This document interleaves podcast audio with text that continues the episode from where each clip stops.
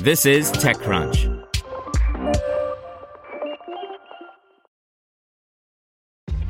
This episode is brought to you by ShipStation. You know, some things take a lot of work, like sending little robots to far off distant planets. And just as that's challenging, so too is running a successful e commerce business, especially when there's so much to do. So I want to introduce you all to ShipStation. Now, I love using ShipStation because of its easy to use dashboard, which makes managing orders and printing labels a breeze and super smooth. Oh, and the customer service is just out of this world. It's exactly what you need to help grow your business. Sign up for your free 60-day trial at shipstation.com slash technews. That's shipstation.com slash technews. This podcast is supported by Tools and Weapons, the podcast hosted by Microsoft Vice Chair and President Brad Smith. Each episode features insight you won't find anywhere else from the center of the conversation surrounding emerging technologies like AI. Right now on the podcast, you can hear a special episode where Brad Smith lays out Microsoft's vision for a vibrant marketplace driving the new AI economy. To hear more, follow or subscribe to Tools and Weapons with Brad Smith wherever you get your podcasts. Welcome to TechCrunch Daily News, a roundup of the top tech news of the day. Today's briefing is brought to you by NetSuite by Oracle, the world's number one cloud business system. NetSuite gives you the visibility and control needed to make smart decisions and grow with confidence. Save time and money and gain agility and scale by managing your company's finances in one place in real time, from your desktop or phone.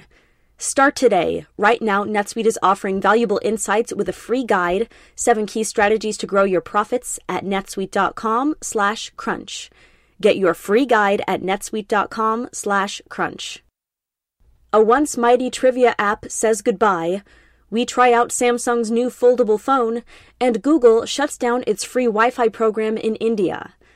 Not even President's Day can stop your daily crunch for February 17th, 2020. First up, HQ Trivia is dead. On Valentine's Day, the company laid off its full staff of 25 and will cease operation of its trivia, sports, and word guessing games. The company had a deal in the works to be acquired, but the buyer pulled out and the investors aren't willing to fund it any longer, according to a statement from CEO and co founder Rus Yusupov. At least the game went out with a bonkers finale where the hosts cursed, sprayed champagne, threatened to defecate on the homes of trolls in the chat window, and begged for new jobs. In smartphone news, TechCrunch's Brian Heater says he enjoyed his admittedly brief time with the Galaxy Z Flip. In fact, in many ways, it's exactly the device that Samsung's original foldable should have been. For starters, the form factor just makes more sense. The why of the fold was significantly more difficult to explain to those outside the industry, he says. Also, of note is the price. $1,380 isn't cheap by practically any measure, but that's a pretty big drop down from the $2,000 Galaxy Fold. To read his full review, go to TechCrunch.com. In Google news, Google is winding down Google Station, a program where it worked with partners to bring free Wi Fi to more than 400 railway stations in India and thousands of other public places in several additional pockets of the world. Caesar Sengupta, VP of Payments and Next Billion Users at Google, said the program helped millions of users surf the internet, a first for many, and not worry about the amount of data they consumed. But as mobile data prices got cheaper in many markets, Google Station was no longer as necessary, he said. In artificial intelligence, Facebook is pushing the EU for diluted and fuzzy internet content rules. I do think that there should be regulation on harmful content, said CEO Mark Zuckerberg during a Q&A session at the Munich Security Conference. He then suggested that Facebook should fall somewhere in between media and telco regulation, making a plea for internet platforms to be a special case. Next up, is tech socialism really on the rise? In the second part of our interview with writer ethicist Ben Tarnoff, he goes in depth on the relationship between socialism and technology. To read this article, an Extra Crunch subscription is required.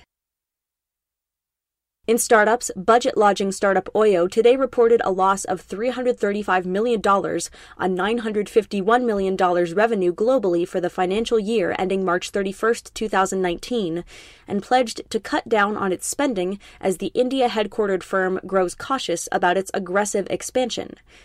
Yes, it seems a bit late to be talking about earnings from 2018 to 2019, but that's how Indian finance law works. The startup operates more than 43,000 hotels with over a million rooms in 800 cities in 80 nations.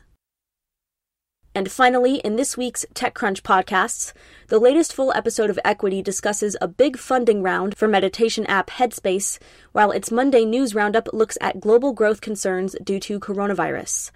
And over at Original Content, we've got a review of Mythic Quest, the video game focused comedy on Apple TV Plus. That's all for today. Check back weekday afternoons for more from TechCrunch or go to TechCrunch.com. To hear everything you need to know about the week's top stories in tech from the people who wrote them, check out the TechCrunch podcast, hosted by me, TechCrunch managing editor Darrell Etherington. Each week we go in depth on two or three of the week's top stories from in and around the startup ecosystem and I'll be joined by the TechCrunch experts who covered them. They tell us why the news is so important and what they think matters most to you, our listeners, whether you're just interested in tech or that's where you make your living. New episodes drop every Saturday morning, so be sure to subscribe to the TechCrunch podcast wherever you listen to podcasts.